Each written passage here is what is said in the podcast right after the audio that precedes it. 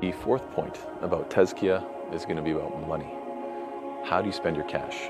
The reason is because you can't deny that when you work hard for your money, your money has value to you. And Allah Ta'ala says, الَّذِي يُؤْتِي مَالَهُ يَتَزَكَّى There are those who, the person who, when he gives his money, he does so to purify himself.